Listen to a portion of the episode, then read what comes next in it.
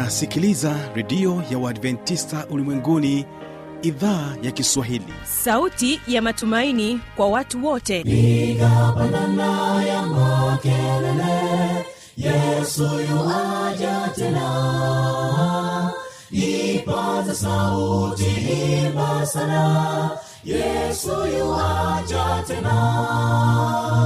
Anakuja anakuja yesu yuaja tena. Hii ni sauti ya matumaini kwa watu wote. Inayokujia kupitia redio ya uadventista ulimwenguni awr toka kila kona ya dunia tunasikia vita njaa maafa. Hivyo washiria marejeo ya mwokozi. Piga panda ewe mlinzi yesu yuwaja tena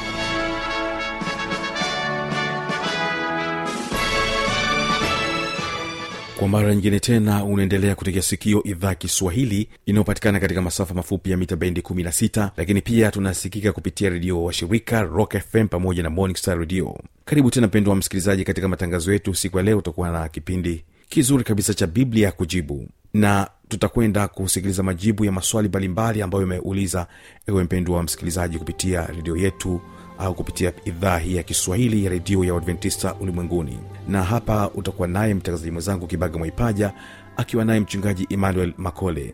Na kwanza basi wategesikio hawa ni ambasada katika kanisa la uadventista wa sabato ilala. Wanasema kwamba ushindi. Nitakase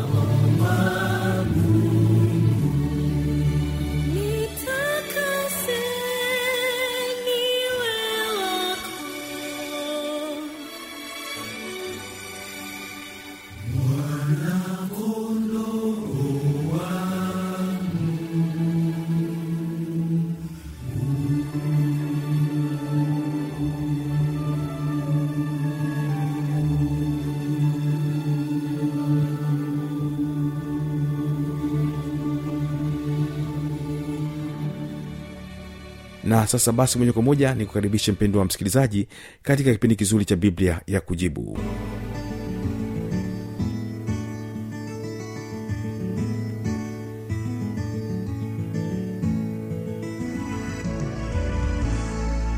ujambo na karibu mpendo wa msikilizaji katika kipindi kizuri cha biblia ya kujibu. Naamini ya kwamba unaendelea kubarikiwa hii leo katika kipindi hiki. Hivyo basi jaribu kumsogeza jirani yako ili muweze kubarikiwa nyote. Kipindi hewani ni biblia kujibu. Utakuwa nami kibaga mwaipaja pamoja naye mchungaji emmanuel makore basi ndiyo mgeni wangu ambaye niko naye hapa studio ambaye atapata wasaa mzuri wa kuweza kujibu maswali yako ambayo uliyauliza katika kipindi hiki cha biblia ya kujibu. Na nimpatie nafasi kuweza kuzungumza nawe japo kwa dakika chache tu kabla ya kuanza kipindi chetu. Karibu mchungaji. Bwana yesu asifiwe. Ninashukuru sana kwa ajili ya kufika hapa tena katika kipindi hiki cha biblia ya kujibu. Na ni kwa neema tu ya mungu kwamba tunaweza kuendelea. Mungu akubariki sana unapoendelea kufuatilia asante sana. Basi ninaamini ya kwamba msikilizaji wangu umeweza kumsikia mchungaji makole na twende sote mwanzo mpaka mwisho wa kipindi hiki cha biblia kujibu. Naamini wengi ambao umepata fursa ya kuweza kuuliza maswali yenu hii leo kaa mkao wa kuweza kupata majibu. Na kwa wasaa huu ninamwalika mchungaji aweze kutupatia lile swali ambalo moja kwa moja liliweza kumfikia yeye mwenyewe na hii leo atatutolea majibu yake. Karibu mchungaji. Amina amina nashukuru sana ndugu mtangazaji kwa ajili ya nafasi ambayo ninaipata kwa ajili ya ku ya kushiriki mbaraka huu wa neno la mungu pamoja na ndugu wasikilizaji mahali popote walipo. Sasa yuko ndugu yetu mmoja anaitwa daniel kutoka shinyanga ambaye aliuliza swali akitaka ufafanuzi tofauti ya agano jipya pamoja na agano la kale kwa sababu ameliangalia agano la kale kama sheria za mungu na agano jipya kama neema. Sasa anaona kwamba agano la kale ambazo ni sheria za mungu zilipitwa na wakati na sasa tunaishi katika agano jipya yaani tunaishi chini ya neema. Sasa katika kujibu swali hili kwanza ninaomba ndugu uh, msikilizaji aweze kwanza kutofautisha aweze kwanza kutofautisha vitu vifuatavyo. Atofautishe kwanza agano na sheria. Mm-hmm. yaani huo ndo uwe msingi wa kwanza katika katika mazungumzo yetu kwanza. Aweze kutofautisha sheria za mungu pamoja na agano. Kwa sababu kama kweli agano litakuwa ni sheria za mungu basi tutakuwa tume wakristo wote tutakuwa hatuna tumaini tena la kuokolewa. Na ndio maana sasa nataka tusome katika kitabu kile cha walumi sura ya nane eh, kuanzia mstari wa sita pale ili tuanze kutofautisha hapo mara moja alafu tukimbie haraka haraka kwenda ku, kuliangalia sasa uh, swali letu jinsi ilivyokaa. Kwao ukiangalia katika kitabu kile cha warumi sura ya nane kuanzia mstari wa wa sita uh, kuanzia mstari wa sita anasema tunaweza ukasoma hata kuanzia mstari wa tano. Anasema kwa maana wale wafuatao mwili huyafikiri mambo ya mwili bali wale waifuatao roho huyafikiri mambo ya roho kwa kuwa nia ya mwili ni mauti na nia ya roho ni uzima na amani. Kwa kweli nia ya mwili ni wadui juu ya mungu kwa maana haitii sheria ya mungu wala haiwezi kuitii wale waufuatao mwili. Hawawezi kumpendeza mungu lakini ikiwa roho wa mungu anakaa ndani yenu ninyi haumufuati mwili bali mwaifuata roho. Na lakini ikiwa mtu awaye yote asipokuwa na roho wa kristo huyo si wake. Sasa unaweza ukaanza kuona hapo kwanza e, kuhusiana na habari nzima ya ya, ya mambo ya ya roho na mambo ya mwili. Na nilikuwa nataka pia niunganishe na fungu jingine tena kitabu hiki hiki cha ibrania sura ya nane mstari ule wa mstari ule wa sita. Anasema lakini sasa amepata huduma iliyo bora zaidi kwa kadiri alivyo mjumbe wa agano lililo bora lililoamliwa juu ya ahadi zilizo bora. Maana lile la kwanza lingalikuwa halina upungufu? Nafasi isingelitafutwa kwa lile la pili. Maana walaumupo asema angalia siku zinakuja asema bwana nami nitawatimizia nyumba ya israeli na nyumba ya yuda agano jipya. Sasa katika fungu hili la ibrania nane mstari wa sita utaona kuna vitu vinatajwa hapa vinavyohusiana na agano. Kwanza kuna maagano mawili agano la kale na agano jipya. Na kwa mujibu wa hili fungu anasema hivi kama kama lile agano la kale lisingalikuwa na upungufu nafasi isingelitafutwa kwa lile jipya. Tafsiri yake ni kusema kwamba kumbe lile agano la kale lilikuwa na upungufu ndio maana ikabidi agano jipya liwepo. Kama lisingekuwa na upungufu pasingekuwa na haja ya kuleta agano jipya. Kwa hivyo limekuwa na upungufu ndio maana pamekuwa na agano jipya. Swali kama kweli agano la kale lililo na upungufu ni amri kumi je ni amri ipi katika zile kumi iliyo na upungufu kwa sababu mungu aliyezitoa zile amri ndiyo aliyeanza pale katika amri ya kwanza mpaka amri ya, ya kumi akizi, akizitaja zote ambazo ndio zimetambulisha dhambi kwa muda wote hasa unaposoma katika kitabu kile cha warumi tatu mstari wa ishirini kusoma warumi nne mstari kumi na tano na warumi saba saba nane. Unaona jinsi sheria ambavyo zinatamkwa kuwa ni, ni, ni takatifu ni ya haki na ni njema. Sasa je kwa mujibu wa fungu hili la la waibrania nane mstari wa, wa sita kwamba lile agano la kale lilikuwa na upungufu ndio maana ikapatikana nafasi ya kutengeneza agano jipya. Sasa swali ni kwamba kama sheria za mungu ndiyo agano la kale ni ipi katika amri kumi iliyo na upungufu? Utakuta ukiangalia katika zile amri zote je hivi ni ile amri ya kusema mheshimu baba yako na mama yako ndio yenye upungufu? Unasema hapana haiwezekani kumheshimu baba na mama liwe ni jambo baya liwe na upungufu ili litafutwe jambo gani zuri zaidi kuliko kumheshimu baba na mama. Je ni habari ya sabato kwamba ina upungufu? Utasema hapana kwa sababu hata katika nchi mpya sabato itakuwepo. Je ni habari ya usiue? Nasema hapana.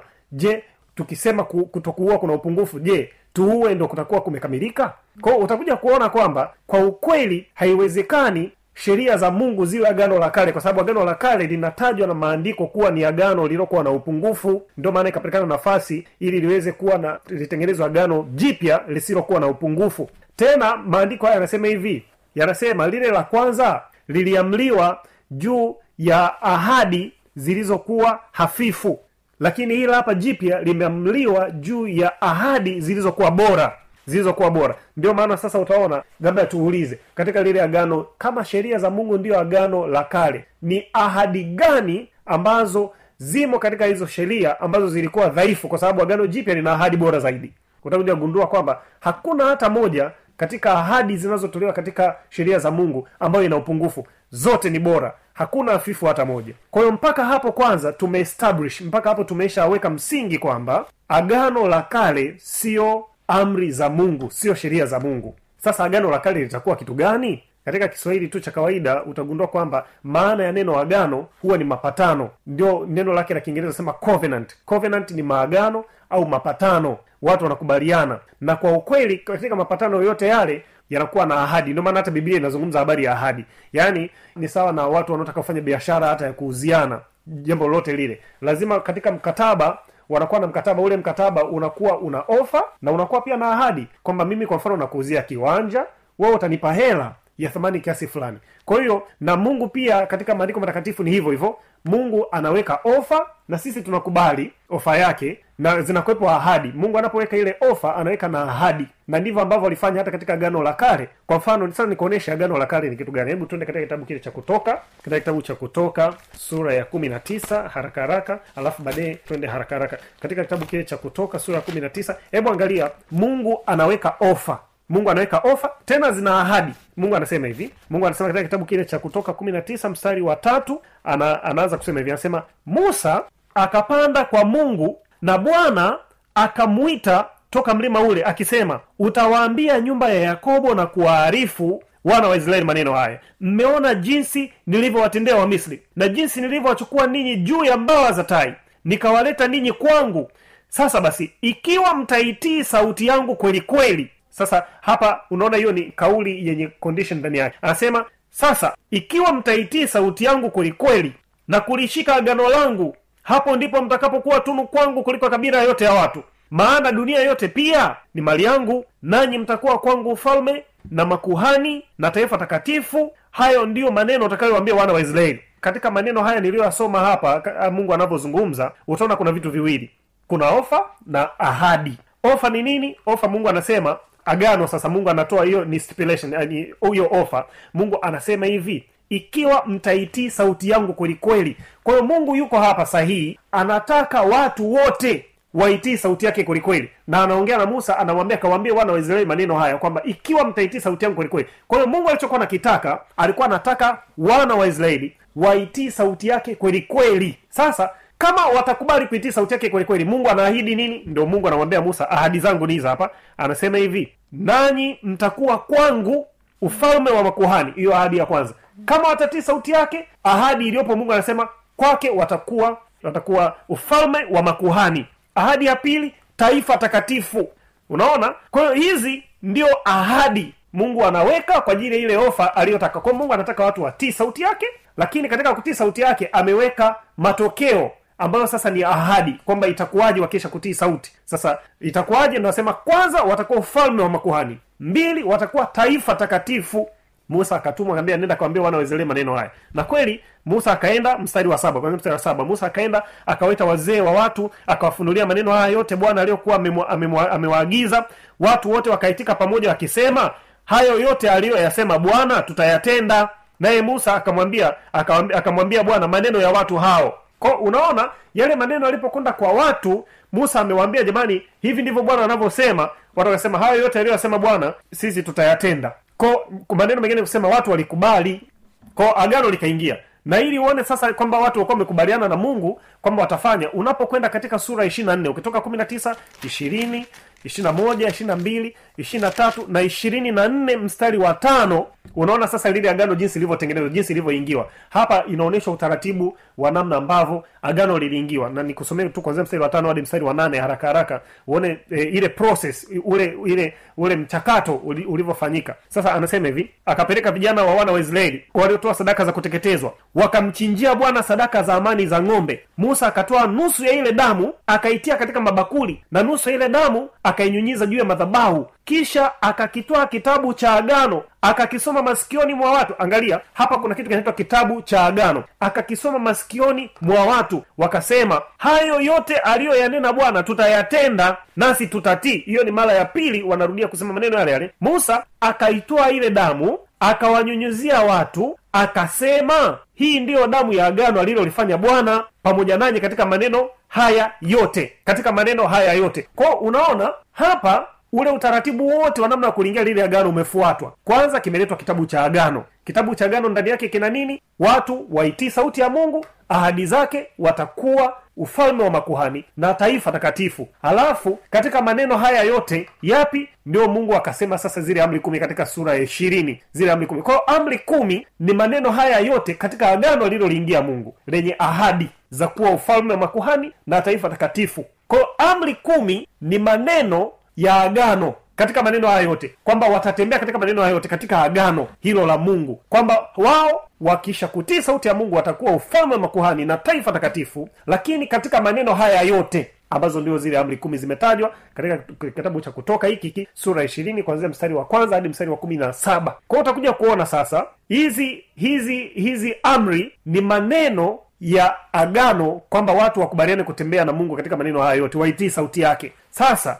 swali linakuja inakwaje kuwaje mpaka agano la kale linapoteza sifa linaonekana lina upungufu? Upungufu unakuja wapi? Upungufu unakuja ukiangalia haya maneno wana wa israeli walipoletewa hii ofa na mungu katika ule mstari wa nane walisema hivi katika toka kumi na tisa mstari wa nane walisema hivi watu wote wakaitika pamoja wakisema hayo yote aliyoyasema bwana yani mungu tutayatenda naye musa akaenda akamwambia bwana ya maneno. Mara ya kwanza musa amewaletea ofa watu wakasema tutayatenda. Unajua unaposema tutatenda maanake ni kwamba umekubali ile ofa na umeona una uwezo wa kufanya. Aha. lakini ukija kuangalia tena katika hiki kitabu cha kutoka hapo sura ishiri nne kwanzia mstari ule wa tano hapa katikati utaona e, utaona wale watu wakasema hivi ukisoma hasa mstari wa saba anasema kisha akakitoa kitabu cha agano akakisoma masikioni mwa watu manake musa akawapatia yale maneno ya bwana ili ili wakubali. Ba- na, wakasema hivi wakasema hayo yote aliyoyanena bwana tutayatenda nasi tutatii. Wakaongeza kabisa neno nasi tutatii. Sasa changamoto ni kwamba hawa watu walikubaliana na maneno ya mungu na walikubaliana na ahadi zake wakakubali kwamba watatii changamoto ikaja baada ya sisi wanadamu kuwa tumeasi mungu pale edeni? Ni kwamba sheria za mungu zilizokuwa takatifu kamilifu za haki na njema zilibaki katika kiwango hicho hicho hazijawahi kupungua. Lakini sisi wanadamu tuliokuwa watakatifu tukawa sio watakatifu tena. Tuliokuwa wema tukawa sio wema tena. Tuliokuwa wenye haki tukawa sio tena wenye haki. Tuliokuwa wakamilifu tukawa tena sio wakamilifu. Kwao kwa ukweli mwanadamu wa tabia ya asili hawezi kuyapokea mambo ya roho wa mungu hawezi kutii sheria. Maana tunaambiwa hivyo katika kitabu kile cha walumi sura ya nane mstari e, mstari wa sita. Walumi nane mstari wa sita. Sikiliza maandiko anavyosema maandiko anasema hivi katika kitabu cha warumi nane mstari wa sita. Anasema anasema kwa kuwa nia ya mwili ni mauti bali nia ya roho ni uzima na amani. Kwa kuwa ile nia ya mwili ni uadui juu ya mungu kwa maana haitii sheria ya mungu wala haiwezi kutii. Nia ya mwili haiwezi kutii sheria ya mungu. Sasa wana wa walisema haya maneno aliyosema bwana sisi tutatii lakini kwa ukweli ni kwamba nia ya mwili isingeweza kutii sheria ya mungu takatifu kwa sababu mwili sio mtakatifu. Isingeweza kutii sheria ya mungu kamilifu wakati mwili sio mkamilifu. Isingeweza kutii sheria ya mungu njema wakati mwili sio mwema. Isingeweza kutii sheria ya mungu ya haki wakati sisi sio wenye haki. Kwa hiyo wakajikuta kwamba kwa ukweli kila siku panapokucha wanafeli wanafeli wanashindwa kuitii sheria ya mungu. Ndio mungu akasema sasa aha nitatengeneza agano jipya kwa sababu hili la kwanza wameshindwa wameshindwa na wanashindwa kwa sababu gani? Kwa sababu ya udhaifu wa mwili. Sasa itakuwaje? Ndio mungu akatengeneza mpango wa pili unaoitwa agano jipya ambapo katika kitabu cha yeremia 31 31 yeremia 31 31 nikusomea haraka haraka ndugu msikilizaji ufuatilia katika biblia yako hapo. Yeremia 31 31 mungu anasema hivi na maneno haya yamerudiwa katika kitabu kile cha webrania 10 mstari wa 16 maandiko anasema hivi angalia siku zinakuja asema bwana nitakapofanya agano jipya na nyumba ya israeli na nyumba ya yuda agano jipya. Yeremia hapa anatoa ahadi ya mungu. Anasema siku zinakuja asema bwana nitakapofanya agano jipya na nyumba ya israeli na nyumba ya yuda. Si kwa mfano agano lile nililofanya na baba zao ndio lile agano la kale. Si kwa mfano agano hilo nililofanya na, na baba zao. Na katika siku zile ilipowashika mkono ili kuwatoa katika nchi ya misri ambalo agano langu hilo walilivunja na ni kweli walivunja kwa sababu ya udhaifu wa mwili. Walisema tutatii lakini ukweli walivunja kwa sababu mwili ulikuwa unashindwa kutii. Sasa kwa sababu hiyo mungu anasema mungu anasema bali agano hili ndilo nitakalofanya na nyumba ya israeli baada ya siku zile asema bwana.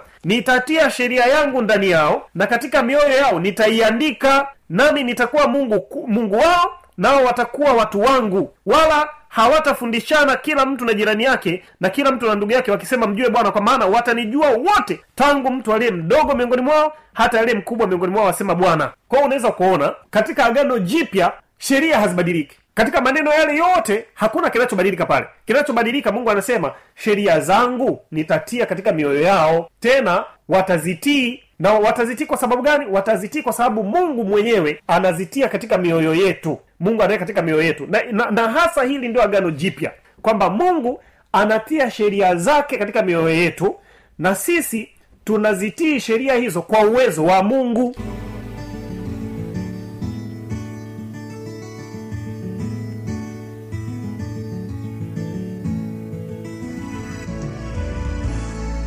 Na mpendwa msikilizaji inawezekana ukawa na maoni mbalimbali swali changamoto unaweza ukatujuza kupitia anwani hapo ifuatayo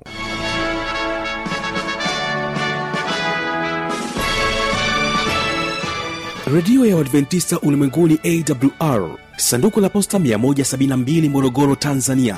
Anwani ya barua pepe ni kiswahili at awrrg namba ya mawasiliano simu ya kiganjadi 745 184882 ukiwa nje ya tanzania kumbuka kwanza na namba kiunganishi alama ya kujumlisha 255 unaweza kutoa maoni yako kwa njia ya facebook kwa jina la awr tanzania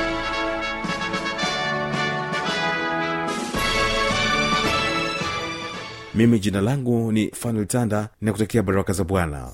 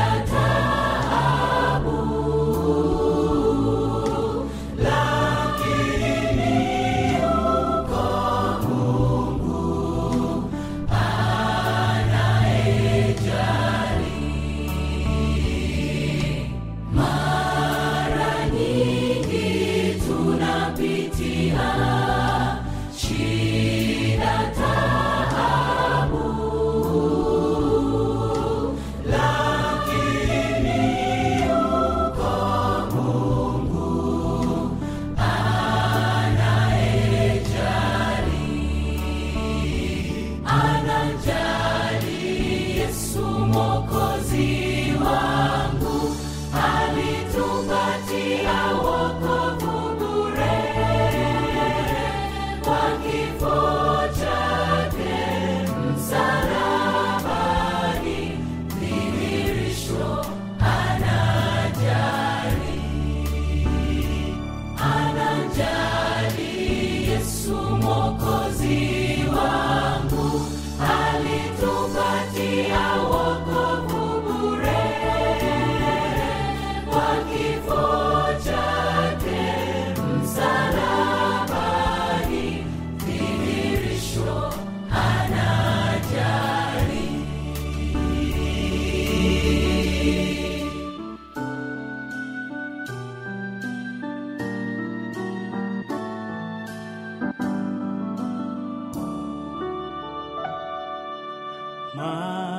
Majaribu yatusongapo na matatizo